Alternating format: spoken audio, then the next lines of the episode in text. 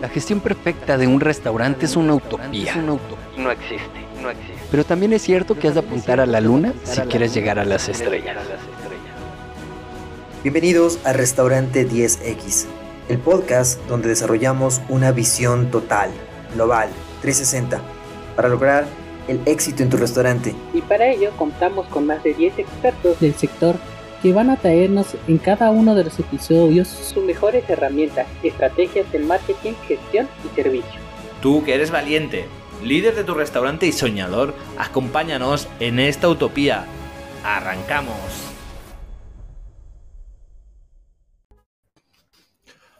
Muy buenas a todos y bienvenidos a un nuevo episodio de Restaurante 10X. Hoy vamos a hablar sobre cómo diferenciarse, cómo diferenciar nuestro negocio. Si tienes un negocio eh, que, has heredado de tus padres o tienes un negocio tuyo de mucho tiempo y quieres cambiarte, quieres diferenciarte porque siempre te sientes igual que los demás. Si has encontrado una oportunidad, un local que es un chollo y que lo vas a coger y quieres hacer un cambio y no sabes cómo afrontar este cambio, cómo ser diferente, pues sobre, sobre todo eso vamos a hablar hoy. Y para eso pues tenemos una nueva experta en un episodio especial que es nada menos que Irene Iborra, mamaladera. Hola Irene, ¿qué tal? Hola Joan, ¿cómo estás? Muy bien, ¿y tú?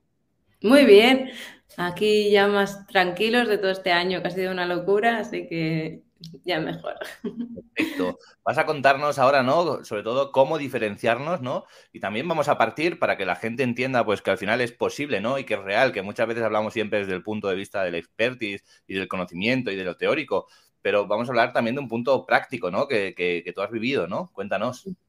Sí, bueno, ya sabéis que vengo de la familia del tío Che, que es una heladería, horchatería de más de 100 años. Entonces partíamos de ese punto de abrir una heladería justo al lado de la, de la otra. Se quedó el local que pudimos hacer un proyecto nuevo, porque el anterior no casaba con las nuevas em, solicitudes, bueno, con la nueva demanda ¿no? que hay ahora en el mercado, entonces pensamos qué podíamos hacer. Yo ya tenía un proyecto de formación en mente, pero no era para nada lo que ahora ha resultado ser. Entonces, ¿qué teníamos? No sé, planteamos el escenario y es pues gente que viene a Tío Che de toda la vida, que venían con sus padres, que venían con sus abuelos, con han seguido viniendo con toda la familia y ellos han encadenado todo este ritual, ¿no? Esta, esta experiencia. al final es un sitio referencia, ¿no? O sea, en Barcelona, que es algo familiar, ¿no? Que la gente pues va y acostumbra a ir. No es un sitio solo de paso, sino que tiene pues mucha historia, ¿no? Y de alguna forma se ha convertido en un referente. Destacar antes de, de, dejarte seguir, perdón, que sobre todo la importancia, que al final tampoco hablamos en este caso de un cambio, ¿no? Que al final cambias y ya está, sino algo mucho más complicado, que es abrir un negocio eh, contigo, ¿no? Un negocio al lado del otro que sigue vendiendo helados, por lo tanto la diferenciación tiene que ser más grande o tiene que ser diferente para no solo, o sea, no robar los clientes de un lado al otro, porque entonces no tendría sentido hacerlo, sino para complementar la oferta, es decir, ampliar, digamos, no la oferta en sí, sino ampliar esos horizontes y que puedan venir más clientes ¿no? Y que los dos negocios de alguna forma puedan subsistir, ¿no? Cada uno en su, en su forma, ¿no? Por lo tanto, creo que esto lo hace mucho más complicado y, con mucho más valor. ¿Cómo lo hiciste? Bueno, la, como la premisa era esa, era que había una costumbre, había un sabor que hacía que volviera aquí y luego desde el obrador, después de 10 años de ver que no podías cambiar absolutamente nada, cualquier innovación eh, no era percibida como una mejora, sino como eh, un romper con ese sabor y, esa, y eso a lo que venían, entonces eh, no era válido ese, eso desde la heladería de siempre. Pensamos qué podíamos hacer para... La, la, idea partió de cómo podíamos integrar a la gente que no tenía este recuerdo. La verdad es que partió desde esta idea, ¿no? Em, ¿Y cómo fue eso, no? que decimos, a ver, ¿qué puedo hacer yo desde mi expertise? Porque una innovación, al final, una innovación, o un romper o buscar este océano azul, ¿no? Como, como comentan los expertos, este nombre técnico, ¿no? Para, para esta situación, era buscar qué, qué teníamos de especial, ¿no? Yo que podía ofrecer desde la empresa familiar y desde estos 10 años de observación y de formación en otras cosas. Estas cosas que eran, pues, la neurogastronomía, porque se despiertan los aromas en los recuerdos, eh, los sesgos cognitivos, porque hacemos una cosa, porque hacemos la otra, qué disfrutamos al, ir a un restaurante, ¿no? Mi expertise era más que nada lo sensitivo, ¿no? Que, y, lo sensitivo desde los recuerdos, este, esta cosa que quieres eh, hacer sentir a la gente como en, su casa. Entonces, llevado al máximo exponente, ¿cómo lo podíamos hacer si ya lo hacemos, ¿no? Eh, y bueno, fue, fue a raíz de, esto, de, esta, de estos aromas, de comando, no, no sé qué fue, em, pero fue un día muy concreto, ¿eh? no, no te pienses que fue, es decir, había, la, idea estaba desarrollada, de hecho tú estabas en ese proceso, ¿sabes? Es decir, la heladería en, principio de recuerdos iba a ser en, este, en esta base, pero no era de recuerdos en sí, fue de un día que algo pasó que se despertó esa idea, y sí, y sí, todos los sabores, en vez de hacerlos nosotros, los dan los recuerdos de las personas que vienen, ¿sabes? Es decir, yo sé hacerlo, lo puedo hacer, porque conozco lo que pasa. Es, decir, había una, había una viabilidad en esta, no es tan mm, locura. Al final, yo creo que, todo esto ¿no? pasa por, centrarse al final en la experiencia del cliente, ¿no? Cuando uno piensa, eh, se habla mucho de que la experiencia del cliente es lo más valorado, ¿no? Y que hoy en día los negocios no solo se tienen que sostener por la parte económica, ¿no? Como era antes, cómo puedo generar más dinero, sino desde una parte de vista de la experiencia del cliente, ¿no? Cómo puedo generar una mejor experiencia del cliente que al final, en consecuencia, nos trae el dinero, ¿no? Entonces, centrados en la experiencia del cliente, ¿no? Al final, eh, ¿cómo puedes hacer? Porque, claro, siempre pensamos desde nuestro punto de vista, yo, yo, yo voy a dar, yo voy a hacer, yo voy a hacer esto, pero si trasladamos esa importancia, ¿no? Al final al cliente, y qué mejor que trasladar la importancia al cliente que, puedan hacer ellos sus propios, o sea, tú haces los helados, pero que ellos puedan trasladar sus recuerdos, ¿no? Y que tú puedas captarlos y, hacer esos helados, ¿no? Entonces, en tu caso, una vez que te planteas esto, ¿cómo lo consigues? O sea, ¿cómo, logras? ¿Cómo, ¿Cómo se puede cazar o cómo cazas estos eh, recuerdos y los conviertes en sabores identificables para que esa persona diga, wow, es que eh, el recuerdo, este helado me sabe al recuerdo de cuando iba a casa de mi abuela y me daba un caramelo de tal y no sé cuántos, con que por la ventana entraba olor a jazmín y se escuchaban los pájaros.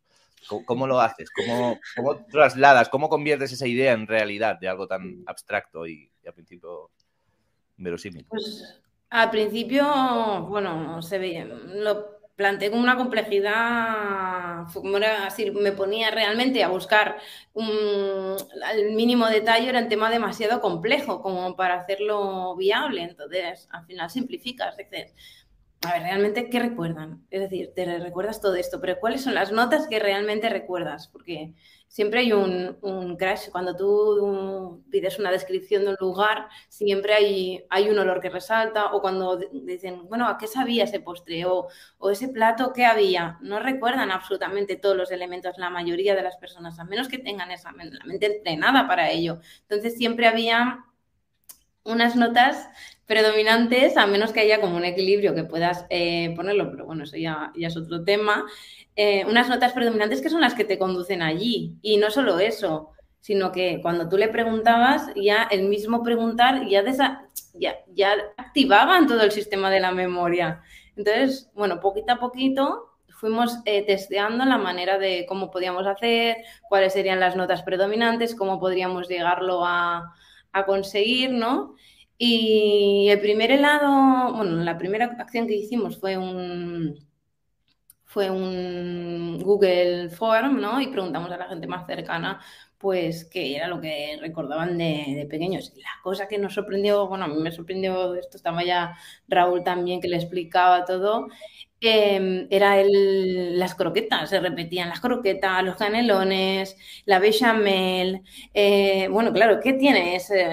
claro que nos suena, pues la nuez moscada, la pimienta, ¿sabes? Todos son elementos que quieras que no, nos resaltan a todos muchísimo. Es decir, nos, nos, nos, hacen la nuez moscada. Yo lo leí en un libro de infantil eh, de Mar que me sorprendió muchísimo, como que había como un personaje que ponía el pastel en la ventana y ese pastel olía nuez moscada. Y esa nuez moscada era como que la veías volar en el dibujo y, y, y, y atraía pues, al otro personaje hacia la ventana. Es decir, no era el es decir, era ese olor, el, el, es decir, lo representaban como eso. Y al final nos pasa eso, cuando tú pasas por delante de una panadería y huele a pan recién horneado, huele bien, pero porque ahí tienes ese recuerdo bueno de eso, ¿sabes? Es decir, porque ya tienes la previa, ¿sabes? Te, despierta, ya no, no, solamente piensas en el pan, sino ya te ves así partiéndolo calentito y comiéndotelo calentito, ¿sabes? Era despertar este, esta historia. De hecho, una de las cosas que intentamos hacer al principio fue encapsular el pan horneado, ¿sabes? El aroma del pan horneado, ¿sabes? Que también estamos investigando. Claro, digamos que al final, partiendo, para darle un poco de estructura, ¿no? A todo lo que estamos hablando, que nos esté escuchando y quiera también aplicarlo, al final hemos dicho que pasa por centrarse en, la experiencia del cliente, ¿no? En, el cliente, lo que ese cliente pues espera para darle la, la mejor experiencias. Y luego Hemos hablado, pues, en este caso, de, aportar algo diferente, de no hacer los típicos helados, de los típicos sabores. Tampoco hacer helados de sabores extraños, es decir, si en un sitio se venden fresa y piña, en el otro, pues limón y lima, ¿no? Sino dar un punto más. Y en ese punto más llegamos al tema de las experiencias y de que la gente pueda hacer un helado de sus recuerdos. Y aquí, en todo proceso creativo, ¿no? No se pasa de 0 a 100, todo tiene un proceso. ¿No? Entonces, por ejemplo, eh, en vuestro caso al principio, pues como tú dices, ¿no? Empezamos por cosas simples, ¿no? Empezamos a hacer tangible lo que tenemos en la cabeza. ¿Qué son cosas simples? Eh, ese recuerdo de, pues, eh, de las croquetas, ¿no? De ir a casa de la yaya, ¿no? Y pasar el dedo por la olla, ¿no? De chupetear un poco, como cuando haces el bizcocho, ¿no? La masa o la masa de las croquetas, que siempre, pues, lo típico de que metes el dedillo, ¿no? Y ese, ese recuerdo cuando eres niño, súper positivo, ¿no? Y al final eso es algo tangible, porque las croquetas, pues, es croqueta, o sea, ya, ya tiene un sabor definido, ¿no? la sensación del pan, de cuando pasas por una panadería y dices, wow, esta, esta olor, ¿no? Este tal. Son cosas que al final son muy tangibles, o sea, son recuerdos que están muy relacionados con algo físico. Y luego, entonces, más adelante, cuando ya tienes esto más controlado, entonces ya es cuando ya entiendo que, vas a un nivel más y dices, vale, esto ya lo tengo controlado tangible, ahora voy a algo más como eh, dar un paseo de camino a la playa por Menorca, ¿no? Dejo el coche, aparco y, y voy a la playa por, esos caminos, ¿no? En medio de, de, montaña. ¿Cómo, ¿Cómo consigues trasladar esos olores, esas sensaciones, ya no tan tangibles, sino más abstractas, a un sabor eh, concreto? Bueno, al final es el paisaje lo que nos da eso, ¿no? Como dices tú en este caso, siempre hay una planta aromática que predomina y está pasando algo en esa planta, ¿sabes? Em, y luego, bueno, la, simpleza, ¿no? Desde lo simple, tú dices que, bueno, pues está esta planta, ¿no? Que huele y la infusionas. A ver, pero luego puedes buscar también el matiz. Puede estar seca, puede estar eh, en flor, puede estar em, fresca, depende de la temporada del año, esa planta huele diferente. Solo hemos ido aprendiendo a base de hacer pruebas y de, y de mirar y de conocer expertos, eh, bueno, en Bravanariz, por ejemplo, con, con Ernesto Collado, él, hacer lo mismo con los perfumes, y cápsula paisajes, eso nos facilitó y nos hizo entender un, un poco más sobre esto, ¿no? Entonces, eh, es claro, no sabemos todo, estamos aprendiendo, es ir aprendiendo y aplicar todo lo que nos van dando expertos en cada área a nuestros helados. Y, claro, es que somos una empresa muy pollito, o acabamos de empezar y aún así eh, em, yo creo que hemos aprendido tantísimo, estamos, bueno, es como, como muy divertido, siempre tienes una motivación de conocer a alguien para que te enseñe. Entonces, a, lo que tú dices es conocer y apoyarte en expertos, si no tú no llegas para entender eso y aplicarlo de, luego de la manera fácil, ¿sabes? Por ejemplo, el trabajo con hidrolatos, no te vas a poner hidrolatos, ¿qué necesitas? Puedes hacerlo con una infusión, puedes hacerlo con, una maceración, puedes hacerlo desde otro punto más fácil, pues lo aplicas lo, más fácil posible, hacerlo fácil. Si el matiz lo va a dar eh, ese ingrediente en su estado óptimo, sabes que lo necesitas, cómo lo necesitas. Y luego también hay otros elementos que lo van a conducir y la historia lo va a facilitar. Es que hay que jugar con muchas ramas, no solamente es el sabor en este caso de nuestro producto.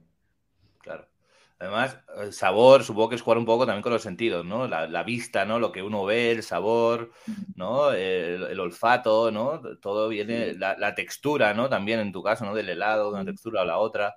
Eh, hablamos de innovación y, vale, está, está perfecta, innovación, está genial y todo el mundo innovación, innovación, innovación, pero eh, para los que estén pensando en innovar, ¿no? Y digan, ostras, eh, quiero innovar, quiero hacer algo diferente, ¿no? Como ha sido tu caso.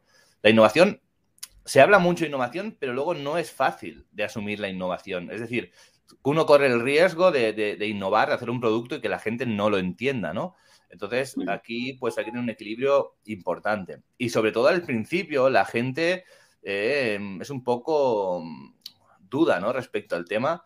¿Tú hmm. cómo has vivido eso? O sea, ¿la gente aceptó el producto directamente o al principio decía, oh, helado de, de croquetas, esta tía está zumbada como...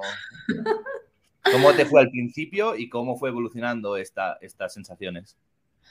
Al principio, aunque parezca mentira, bueno, tú ya lo viste, em, aunque no habíamos salido en prensa y la gente venía, preguntaba qué tenéis ahí, tenéis sopas, que he visto bechamel, esto qué es, eh, bueno, venía, le explicaba si se iban, bueno, había casos de todo. Pero aún así, la curiosidad del inicio y de la primera oportunidad, es decir, una cosa que no has visto, la curiosidad que vayas a ver. Y luego, pues ya, eso es un trabajo en sí, y luego el, que esa experiencia sea tan maravillosa que, luego quiera volver, ¿no? entonces fue eso, lo que tú dices, fue difícil, pero, pero fue a base de estar ahí todo el día, eh, cada vez que pasaba alguien preguntarle si la había probado, si no era la insistencia y el mostrar, yo estaba segura de que eso era lo mejor que podía hacer en ese momento y que eso podía gustar y que era no solamente la idea buena, sino que era una calidad extraordinaria, los mejores ingredientes que encontré, el, la mejor, el mejor proceso, no sé, todo, todo era lo, lo mejor que podía ofrecerles. Y de hecho ahora es mejor porque he aprendido, no es, decir, eso ahora en versión comparado con lo que tenemos ahora no es tan bueno, pero era muy bueno también en su momento. Ahora es mejor y el año que viene será mejor y cada año será mejor. Y, fue eso, la seguridad de saber de que, de que, tú, de que tú estás ofreciendo lo mejor que tienes en ese momento. Y, y sabes, yo en un concepto que, que a mí me gusta mucho y que creo que es muy importante a la hora de innovar, que la gente piensa en innovación con palabras muy grandes y muy en mayúscula, innovación, ¿sabes? Como, bueno, ahí el Apple, las empresas enormes, ¿sabes? Y innovación no es solamente eso, es decir, innovación es al final trasladar lo que eres tú a ese plato, a ese producto a ese helado. Es decir, cuando, eh, es decir, cuando hago yo los helados no son los mismos que cuando los hace la nene ni cuando los hace Raúl, porque cada elemento no solamente es la, lo que pone la persona, sino lo que tú estás ofreciendo de ti, ¿sabes? Entonces, em, yo creo que eso es básico en un restaurante. Eh, porque si no, no lo puedes mantener en el tiempo. Tiene que ser tu casa, tienes que estar súper cómodo, tienes que estar ahí, estar en tu. que te digan y, pues es que soy yo así, es decir, lo estoy haciendo lo mejor posible desde lo que yo puedo ofrecer. Y por eso vienes aquí, yo creo. Eh, yo creo que ahí has tocado una clave importante y es que al final cada persona somos diferente.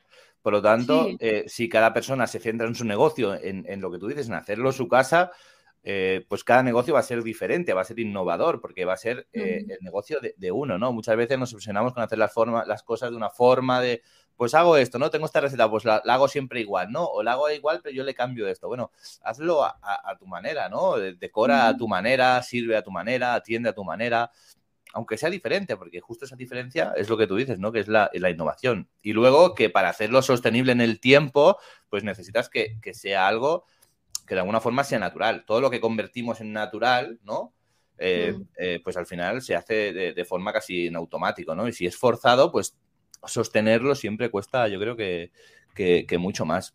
Y a nivel de, innovación, ¿tú crees que forma, hace falta una gran, gran, gran, gran inversión para, para innovar, para construir el local, eh, todo perfecto, tiene que estar todo perfecto, todo, o se puede, se puede, digamos, hacer o sea, a ver cómo lo explico. Hace falta, sobre todo a nivel, me refiero a nivel del local, ¿no? Necesitas un local que esté perfecto y tal, impoluto y como nuevo, todo madera y que parezca casi casi una franquicia. Eh, es importante, más importante el producto, es más importante el, trato humano. ¿Cómo congenias tú los, los ingredientes para, para innovar? Para innovar tienes que tener muy claro que luego no puedes lanzarte a por todas, sino que si te metes en esto tienes que hacer un producto mínimo viable, es decir, invertirlo a mínimo y hacerlo desde el punto que te sea más, em, más menos sería menos peligroso, es decir, que puedas volver a un punto inicial fácilmente. Es decir, tener inteligencia financiera y no poner toda la... Es que no tendría ningún sentido poner absolutamente todo en un mismo... En todo tu dinero o todo tu capital mm, futuro, ¿no? Es decir, con, una con un préstamo en una inversión muy grande sin saber si va a funcionar. Entonces hay que hacerlo a lo mínimo. ¿Cómo podrías hacer eso? Em, bueno, es que ahora hay muchas posibilidades, es que ahora hay dark kitchens, se puede hacer en un local pequeñito y poner para llevar, es decir, un restaurante si ya lo vas a hacer como un restaurante, pues buscar un restaurante en una zona pues que pueda casar pero que sea lo más... Em, la, renta que sea lo más, alquiler lo más barato posible, que tengas, em, pues no hace falta que sea la mejor cocina, es decir, vas a, vas a es decir, esté bien, evidentemente tienes que tener unas cualidades mínimas para poder hacerlo, pero para, para el principio, incluso, incluso si no tienes nada de inversión, hay cocinas incluso de alquiler, puedes empezar desde allí a hacer un concepto, testearlo, testearlo en modo delivery o en modo en algún restaurante como un pop-up y luego desde allí ya lanzarte, pero primero tienes que testear el producto. Y una vez las tienes que puede funcionar ya. Mira, aquí en Barcelona, ¿conoces la cadena Vicio de hamburguesas y pizzas? Sí, sí. Eh, fíjate, ellos, a ver, hicieron ya la inversión inicial fue alta, pero aún así no es nada comparado con lo que son ahora. Fíjate lo que, lo, cómo lo hicieron y cómo lo están petando. O, o aquí, por ejemplo, hay una pequeña, ahí está el Candende, no sé si conoces, hay, una, hay un pequeño sitio de brunch súper pequeño y lo tienen siempre a empetar y por fuera también hacen y es un sitio pequeño. Y luego mm, hay un montón de, ejemplos que siempre empezaron o empiezan o están empezando muy pequeñito y les funciona y luego cuando pueden pues hacen van a un lugar más grande pero si no no tiene sentido eh, no sé, para mí, pues, desde mi manera de pensar. No, digamos que al final, eh, haciendo un poco de, colección ¿no? de lo que hemos dicho entre tú y yo, eh, creo que, que no depende, o sea, a veces nos limitamos nosotros, ¿no? Las, nos ponemos nosotros nuestras propias limitaciones, ¿no? A la hora de innovar o de hacer algo diferente, siempre pensamos, no, no tengo dinero, no es que el sitio es feo, no es que no tengo personal, no es que el personal es feo, no es que la comida. No, innovar puede ser eh, cambiar, eh, por ejemplo, un sitio que es de menú, por ejemplo, cambiar el menú, ¿no? Y hacer un menú diferente. Pues que en lugar de tener primeros y segundos, pues tenga, por ejemplo, 10 platos y que todos sean primeros segundos, que la gente elija lo que quiera, ¿no? O que sea un menú único, de que cada, cada día pues haya un primero y un segundo y sea solo uno, no se pueda escoger. ¿no? Pero, pero esté, a cambio de eso, pues esté mucho más cuidado porque le puedes poner más atención, el producto que sea mejor, ¿no? Y darle otra forma para que sea atractivo, ¿no? Un precio más bajo, un precio más alto, eh, lo que sea, ¿no? Entonces, al final, y es hacer ese pequeño cambio, ¿no? O puede ser eh, cambiar el personal, cambiar los uniformes de nuestro personal. Si queremos cambiar la línea a una línea más, por ejemplo, natural, quizás basta con poner unas plantas y cambiar el uniforme, ¿no? Que sea un uniforme igual no tan clásico y un corte más informal. Al final son pequeños cambios que nos pueden ir llevando a, esta, a esta innovación, ¿no? O sea, innovar al final no es ¡pum! que es mi pregunta inicial y lo que tú has dicho, ¿no? No es, venga, ¡pam! Venga, super inversión, lo cambio todo, tal, no sé qué, porque y si luego no funciona, ¿no? Porque innovar es peligroso, ¿no? Sí, pero tampoco son cosas físicas las que tienen que cambiar en sí, ¿sabes? Es decir, por ejemplo, tú ahora te estás apoyando mucho en los uniformes, en lo que mm. es el espacio, en lo que son los platos, pero es el sistema, ¿sabes? A lo mejor la innovación no está en hacer cosas diferentes, es decir, puede ser el mismo menú, pero imagínate que en el menú cada, tienen, pueden elegir, es decir, imagínate que cada persona pudiera elegir el menú Es decir, a votación popular, imagínate en un restaurante de qué quieren comer los lunes, ¿sabes? O qué quieren comer durante la semana, o qué quieren tener, tienen un plato especial. Ese plato especial lo van a hacer pues a votación, yo qué sé. Luego, por ejemplo, si fuera, mm, por ejemplo, mira, en, el, en tu caso, que tú has hecho, has abierto un montón de restaurantes, que conoces también del Festival Greg, que sabes, unas cosas, un ojo que, por ejemplo, yo no las tengo y otra persona no las va a tener. Imagínate que es en el tema de la heladería, ¿sabes? La innovación, en tu caso, ¿sabes? Sería todo eso. Es decir, tú tienes una heladería que no se mueve y contratas todos los servicios y cada día comen en un restaurante diferente dentro de tu local o dentro de tu espacio o en el sitio contratado y el postre siempre es el mismo, ¿sabes? Y pueden tener espectáculos, eso por ejemplo. O, no sé, es que hay tantas, tantas ideas que, no requieren una inversión enorme, es decir, se puede alquilar el lugar, incluso el helado lo puedes hacer en un lugar y llevarlo, ¿sabes? Es decir, no, no, es, eh, no es el tema del espacio, ¿sabes? Ni del uniforme, ni de lo que está, sino el concepto, lo que es lo importante y lo que la, la no pensamos allí, ¿sabes? No vamos allí porque porque no, no lo ves y no, lo, no, no caes en eso. Limitaciones, exacto, es lo que hablaba. No, no somos capaces de ver, de ver más allá, ¿no? Yo ahora mismo, por ejemplo, estaba centrado en lo físico, como tú dices, en lo tangible y no estaba mirando más allá. O sea, ya me estaba limitando ¿no? mi discurso a, a todo lo que tú dices, ¿no? A toda la parte un poco más... Eh, más abstracta, ¿no? Más también de buscar al cliente y demás. O tú en un restaurante y te da igual cómo hayan vestidos. Es decir, es un a más a más que armoniza el tema. Pero ¿cuántas veces no has ido a un restaurante o a un bar que tienen una cosa o que tienen un postre o que tienen un, no sé, un algo que te, o que te saludan súper simpático, que yo qué sé, que te hacen una broma al día o yo qué sé, alguna cosa que no tiene nada que ver eso, es decir, no vas por eso. ¿Sabes? Es mucho, es son cosas que son, no sé cómo explicarte, que luego tú tienes ganas de contarlo. Es decir, hola, mira lo que hacen esto, ¿sabes? La experiencia, van relacionadas con la experiencia del cliente al final muchas de ellas. ¿Cómo, cómo a ver, para, para, ir encauzando un poco y, medio concluyendo, la gente que diga, vale, pero todo esto está muy bien, pero, no, no, tengo ideas. O sea, no tengo ideas. ¿Cómo saco ideas? O sea, no tengo ideas. ¿Cómo, cómo las saco? Sí. ¿Hay alguna fórmula, alguna metodología que puedan, puedan, utilizar? Yo lo que, lo que haría si tuviera que empezar de nuevo ahora un proyecto nuevo sería pues poner, eh, bueno, ahora es otra posición, ¿no? Porque ahora tenemos, venimos de esto y estamos muy cansados y sería como de más mm, para abajo, ¿no? Pero sería, ¿qué me apetece hacer? ¿Qué me apetece hacer en todo mi día a día, ¿vale? ¿Qué me gusta? ¿Qué, qué, qué quiero hacer, ¿no? Eh, ¿Y qué me gustaría cuando fuera un sitio ver y hacer? ¿no? Vale, y darle un poquito más.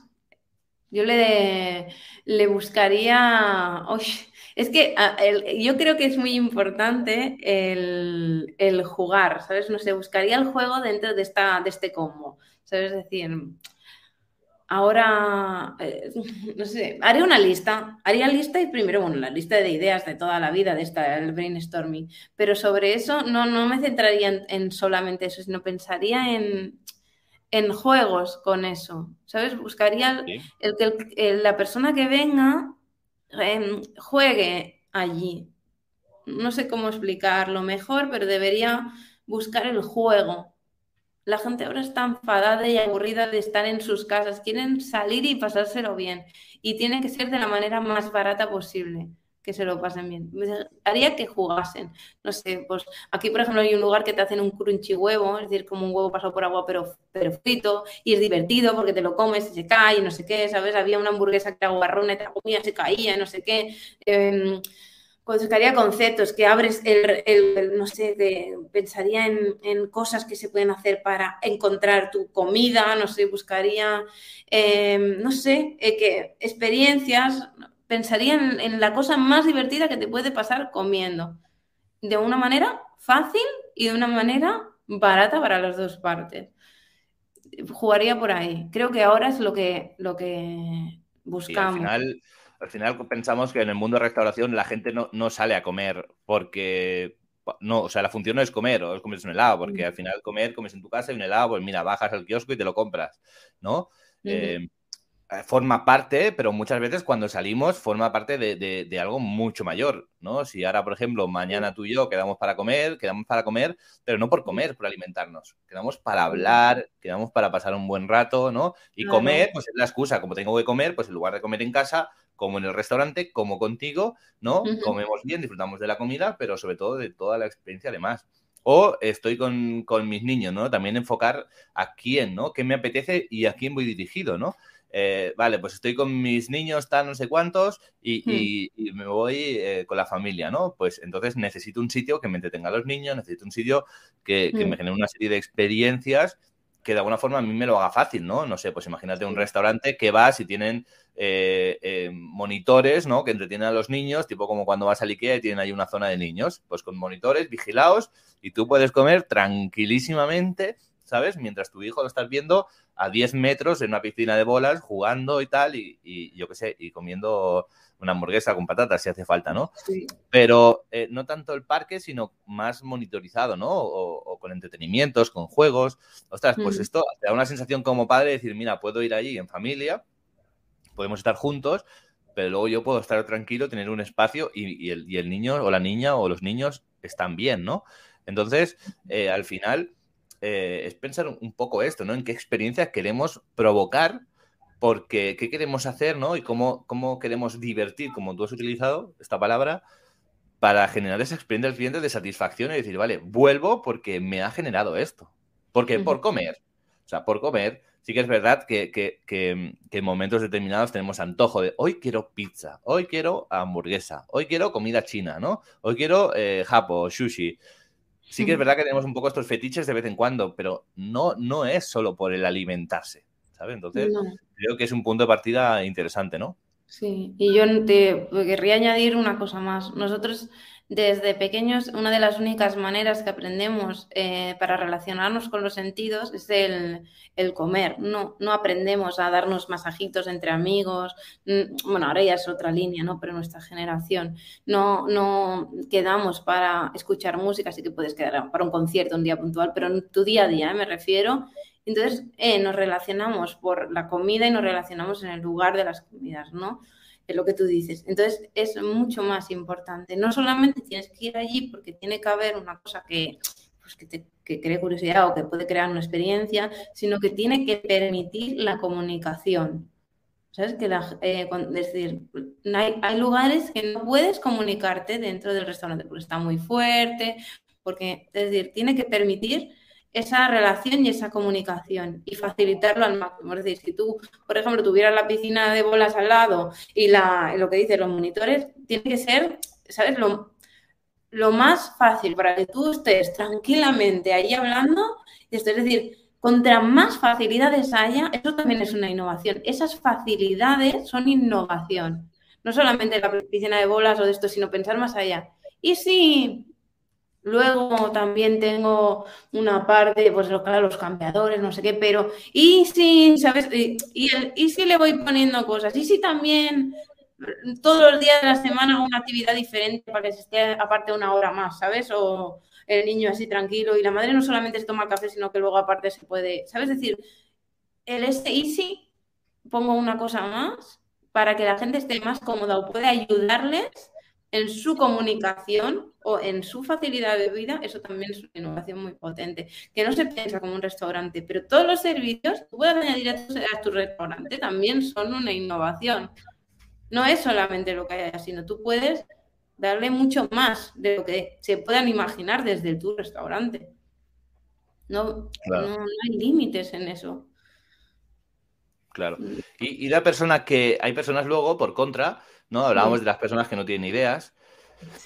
Y hay personas que supongo que irán un poco por, lo mismo, pero, pero bueno, así también descartamos esta, esta posibilidad, que tienen muchísimas ideas. Y, ah, ah, no, esto, ah, y esto, ah, esto, esto, esto y esto. Ah. ¿Cómo, ¿Cómo filtrar esas ideas? ¿Cómo definir si son buenas o no? ¿Cómo sacar una idea buena de todas esas? ¿Cómo, hay algún proceso de descarte, hay un proceso de, o bien que hemos hecho el brainstorming, este que tú nos has recomendado, y tenemos muchísimas ideas. ¿Cómo nos enfocamos? ¿Cómo vamos encarando ya hasta el final hacia decir, vale, quiero ir hacia, hacia esto? Sí.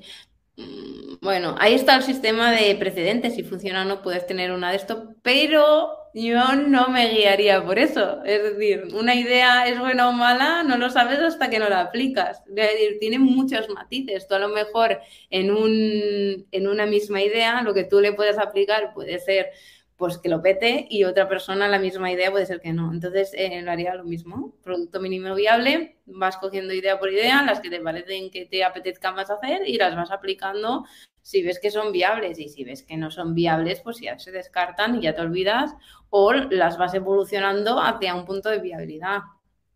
Yo haría eso, no sé. Bien, bien, no, no, está, está, está bien, está bien. Bueno, de hecho lo hacemos nosotros, siempre que haya una idea así de, esto, pues la, intentamos llevar a lo, a lo, a la práctica desde este punto. Es viable, no, venga, pues lo vamos a hacer. Entonces, mm. luego hay, hay, una limitación, hay una limitación que aquí sí que es, es... bueno, no es una, es una limitación y no es una limitación, ¿no? Cuando hablamos del tema económico es una limitación en el sentido de que tenemos unos presupuestos, tenemos un dinero y podemos hacer hasta donde podemos hacer, ¿no? Y entonces no es una limitación porque uno puede buscar la manera entrevesada de si no lo hago de esta forma, lo hago de esta otra, si no hago en esto una primera fase y luego hago esto, entonces siempre al final siempre hay una solución. Pero tenemos límites económicos, es decir, eh, cómo llevar ese equilibrio económico entre lo que, digamos, lo que quiero hacer, todo lo que quiero hacer y lo que puedo hacer, ¿no? Para que no se nos disparen los costes y, todo esto. ¿Cómo se gestiona la innovación desde el punto de vista de costes? Pues claro, innovar tiene un coste. Hacer una prueba tiene un coste, ¿no? Porque si te sale bien, perfecto, lo sigues haciendo, pero si te sale mal, has hecho un coste que te sale mal, ¿no? Entonces, ¿cómo se lleva este equilibrio con, con los costes y la rentabilidad? O haces la, ley de Pareto siempre, tienes unos productos que son los estrellas, que son los que mantienen a todos los demás y son los que les das más publicidad y les das más, más juego. Entonces, toda la parte de la innovación, tú no solamente lo pruebas y lo testeas, sino lo pasas como la parte del marketing. Es una parte que a ti te hace estar y comunicar y llegar. Entonces, siempre que tengan una finalidad y que tú lo plantees como, como un nexo, nexo de unión hacia, hacia las personas que, vienen, a personas, futuros clientes, a, a, ese punto, no va a ser nunca una pérdida. Siempre vas a sacar una información o un resultado. Entonces, y si no, pues a lo peor que lo vas a regalar, ¿qué vas a tener? Clientes que se han llevado un regalo en este momento que, que luego a lo mejor no te van a comprar eso, pero van a venir otro día porque van a decir, madre mía, mira, viene ese día, tenían, hicieron una prueba de, yo qué sé, de, de melomacarona, ahora por ejemplo, y lo probé y bueno, luego me gustó, no salió, luego no lo tienen de producto, pero jolines, es que me regalaron una, un, detalle, qué bien, mira, en otros lugares no me hacen eso. Y no sé, yo lo, lo enfoco así en mi heladería. Es decir, lo pongo como, comunicación, como marketing y, claro, siempre es que es lo que decimos, miro que sea viable a nivel económico, si no ya no lo intento. Si ya el proyecto, si se llevara grande, no fuera viable, ¿sabes? Es decir, pequeño tiene que ser lo más rentable posible. Claro. Por, por, acabar, una pregunta así, casi casi de, bueno, al menos por mi parte, si quieres tú aportar algo más, pues eh, bienvenido sea. Eh, ¿Qué importancia tiene en la innovación el equipo humano con el que trabajas? Puede ser sí o no, mucha o poca, ¿eh? No hace falta tampoco una frase, no hace falta lo que tú quieras. El equipo es muy importante, es eh, la base sobre la que construyes tu empresa, es el capital al que tú le estás em, delegando, bueno, delegando, la palabra así, pero sería como, como regalando y, dejándole al cuidado de tu pequeño eh, idea que está, que es, que es un bebé, ¿sabes? Que, es decir, tiene que ser de máxima confianza. Entonces, en este caso, lo, ya has visto tú, todo lo que, lo que quien esté tiene que ser de máxima confianza y de, y que, que puedas comunicarle sin que se ofenda. Tienen que ser personas que entiendan que evidentemente en ese punto va a salir muchas cosas mal y se puede comunicar y no pasa nada. Es decir, tienen que tener esa cualidad. Si no tienen esta cualidad de, de, pivotaje y de mejora y de entender que la situación va a ser siempre de, de que vas a estar allá como pidiendo más, desde el punto de que es necesario para sobrevivir y hacer que nazca esa empresa y que se mantenga en el tiempo, si no es capaz de hacer eso, ese personal no es válido para ese momento. Claro. De ser muy válido para los trabajos eh, y para esa empresa en un futuro, pero no para ese momento. Entonces hay que saberlo y tenerlo muy claro. Y que hay personas, no quiere decir que haya personas buenas y personas malas hay personas que valen para una cosa, personas que no valen para otra, que encajan en un proyecto, que conectan con, el proyecto, con las personas que lo forman o que no conectan y a lo mejor luego van a otro sitio son buenísimas y aquí no lo son, o, al revés, eh, son buenísimas en otro sitio y aquí no lo son, ¿no? Todo al final es muy importante porque, porque ahí es donde está, ¿no? Hay una conexión fuerte, ¿no? Del 1 al 10, ¿qué, qué valor le darías al personal? A la importancia? para, para, mí es que ha sido un básico, para mí es un 10 el personal, 9-10. ¿El producto? No, puedes, el producto tiene que ser, no puede bajar de un 8,5 9, no puede bajar de allí porque lo tienes que hacer lo mejor posible. Solo, es decir, tiene que ser en ese momento un 8,5 9. Luego a lo mejor en un pasado es un 7 para ti, pero en ese momento siempre tiene que ser de 8,5 9 para arriba. Y si puedes, pero tienes que disparar al 10, ¿eh? Si te sale peor es porque no has podido llegar, pero lo has de intentar al 10 siempre. La gente viene por eso también. No puedes darle un... es decir, toda la expectativa, todo lo estás creando y luego llegas ahí, esa decepción, es, que es un sine qua non. No vienen, no vienen por eso, pero vienen con eso asumido de que va a estar bueno. No, no, no puedes bajar eso. No. Mm. Mm. El, local, la parte más física, tangible. El local, mm, yo le pondría un 7, 6 y medio, 7, 7 y medio. No es lo más importante. No es. ¿La experiencia del cliente? La experiencia tiene que ser muy alta, tiene que ser de 9, 8 y medio, 9 mínimo. Si puedes un 10, claro pero ir al 10, pero normalmente, claro, no, no es, imposible. Tienes días malos, tienes momentos que no puedes ofrecerlo por la cantidad de gente que te viene, eh, por el producto que no tienes todo para ofrecer, claro que se ha acabado. ¿Sabes? decir, tiene que ser lo más alta posible, pero no siempre se puede. Entonces, entenderlo para dar lo mejor para cuando pase ese momento que estés preparado, ¿no? Y que sigas manteniendo la media. Perfecto. Bien, pues ahora la cámara es toda tuya y me gustaría que, dieras ya un mensaje final, una estocada final a aquellas personas que, estén pensando en cambiar, en innovar, en hacer algo diferente. Y, nada, ¿qué, les dirías? ¿Qué les diría?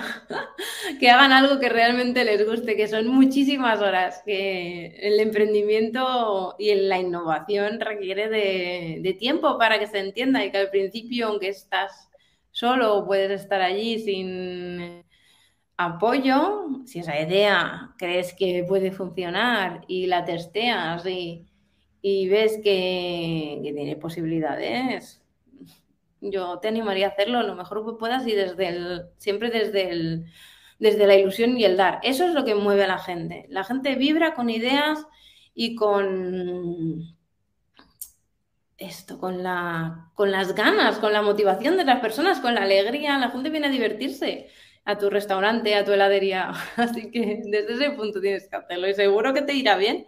Si lo haces desde allí, es lo que buscamos todos. Ir a un sitio a pasarlo bien y alegrarnos y, y a estar contentos. Que la vida ya en estos tiempos ya es suficiente dura, ¿no? Totalmente. Todo lo que pueda sorprenderte y divertirte, pues bienvenido es. Bien, perfecto. No sé, ¿no deja, que algo más quieras aportar o crees que lo hemos dicho todo? Mm, eso, que lo hagan sin miedo, con precaución cabeza, pero y que le van a criticar y que siempre habrá detractores y no le va a gustar a todo el mundo. Y es una cosa normal que, que ¿qué más da? Es una opinión entre un montón de opiniones. Cuando te lo digan, pues... Totalmente de acuerdo. bueno, y ¿dónde pueden encontrarte todos aquellos que ahora tengan dudas, que digan, hostia, si tiene he conectado mucho contigo y tal, y quiero hacer esto, eh, a ver si me, cómo saco ideas, tal, qué te parece esta idea, tal, no sé cuántos, ¿dónde pueden encontrarte? Yo estoy, bueno, en Mamaladera, en, la, en las redes las llevo yo, así que no hay problema de, de lo que pueda ayudar, aquí estoy. Instagram es Mamaladera, todo junto. Mamá abajo ladera, y estamos en la Rambla del Poblenou, eh, al lado del Casino la Alianza, del Tío Che, y allí, si no estoy, por eso, por el Instagram. Perfecto. Pues si estáis en Barcelona, ya lo sabéis, podéis ir a verla. Y si no, pues podéis conectar con ella por Instagram. Claro, inspiraros ahí, con los heladitos. Mm. Muy bien. Pues gracias por estar aquí con nosotros acompañándonos hoy. Muchas gracias, John. Nos vemos pronto. Hasta pronto. Hasta pronto.